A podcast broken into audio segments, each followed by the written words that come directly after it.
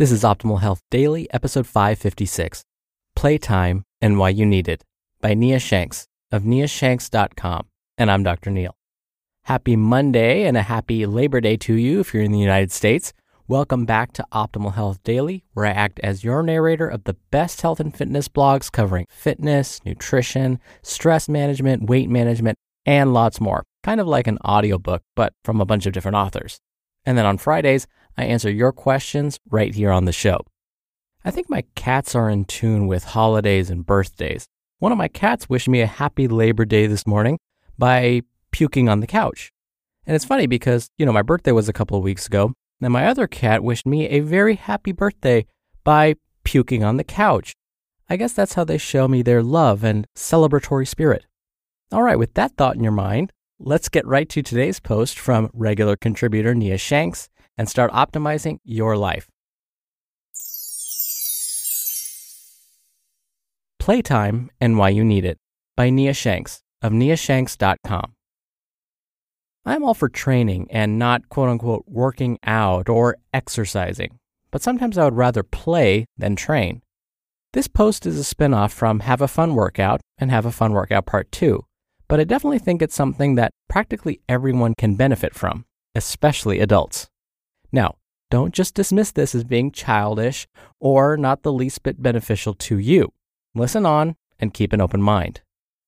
The benefits of playing. 1 build and strengthen relationships.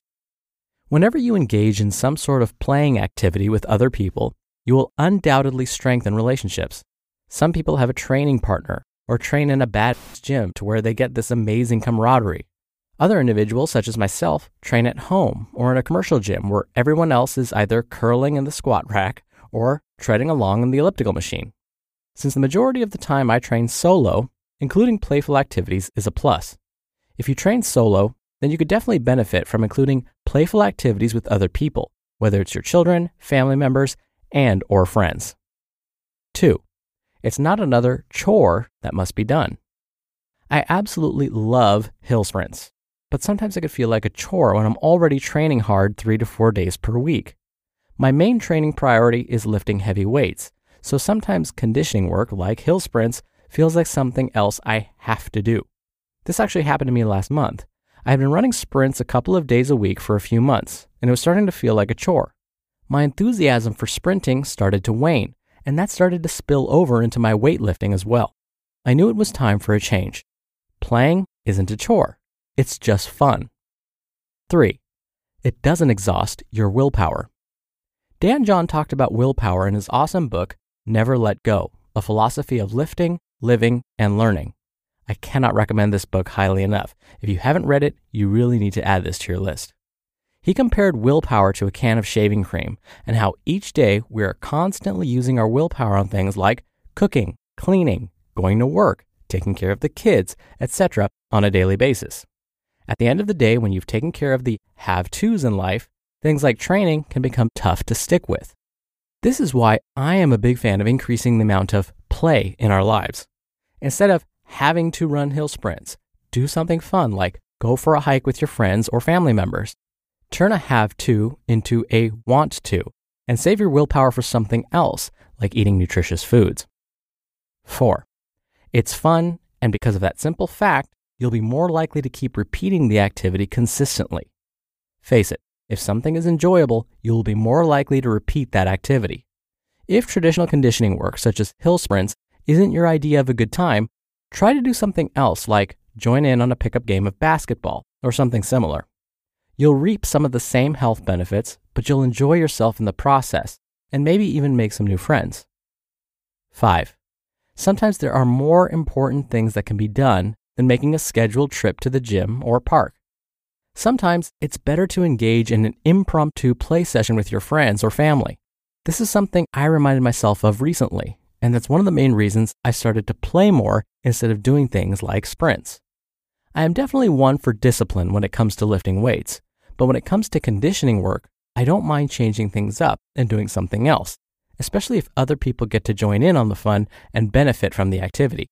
For example, if I can't recruit a friend to join me on hill sprints, they may be much more willing to go for a hike or play a game of racquetball. By opting for a game of racquetball instead of my scheduled hill sprints, not only do I get to have fun and strengthen a relationship, but I recruit someone else to participate in a physical activity. It's a win win. In the past, I have been very, very strict with following my training program. It didn't matter what was going on around me, I made very sure I did what was laid out in the program, even if that meant missing out on something else with friends and family. I just thought it was a sacrifice I had to make. Please note, I'm referring more to conditioning work and not weightlifting. There are definitely times when those sacrifices are necessary, but if they're constantly causing me to miss out on bigger and better opportunities to enjoy life and strengthen relationships, then I know I need to reevaluate my priorities. Training programs must be flexible and allow for the constant changes of daily life. If your strength training sessions don't allow for much time with other people, you may want to think about adopting some time crunch workouts. What you can do now. What can you do with this information and how can you apply it to your life? 1. Make a serious effort to play more. As an example, I recently traded in my hill sprinting cleats for a racquetball racket and some hiking shoes. In the near future, I hope to strap on my rock climbing shoes and do some bouldering once again. Maybe you can try something similar. Instead of doing your normal conditioning workout, grab a friend and go do something playful instead. 2. Try something new. Bust out a map or look online for some activities to do in your area. One of my favorite things to do is explore local state parks and go for a nice hike, especially in the fall. If you try something out of your comfort zone, you may be surprised with your experience. You may discover a new hobby and make some great new friends in the process. 3. Do something you once loved. Oftentimes, as we get older, we stop doing things we once loved. As a personal example, I used to spend hours a day rollerblading, jumping ramps and grinding rails, etc. I absolutely loved it. It's time I strap on my skates and start doing it again. However, this time I should wear a helmet. Is there something you loved doing a few years ago that you haven't done since? Start doing it again, even if it's at a much lower level of intensity. Rekindle that passion and start having fun again. 4. Recruit some friends and family members. The more the merrier as far as I'm concerned. Set a weekend date to explore a local park or try something different and new. Get others to join in on the fun. And 5. Do something awesome. Time flies and life is short. Make the most of what you have and do something awesome with the ones you love. Get out of your comfort zone and try something new. I hope you have found this information helpful. I'm just speaking from personal experience because sometimes I allow things like conditioning work, hill sprints, to take priority over things that are more important in life. I'm not encouraging you to stop doing traditional conditioning or strength training. I'm just trying to encourage you to play more, whether the playful activities are in addition to your current training or whether you substitute some conditioning work with something more enjoyable. If you have found that your training program is stressful or causes you to miss out on more important things, then it's time to reevaluate. It could be time to follow a simple training program that is flexible and allows you to get in and out of the gym in minimum time. Bottom line it's entirely possible to keep your training program simple, stress free, and flexible while attaining great results. Make sure your current training program allows you ample time to play, have fun, and make the most of life. Playing is good, and we simply need to do it more often. You just listened to the post titled Playtime and Why You Need It by Nia Shanks of niashanks.com.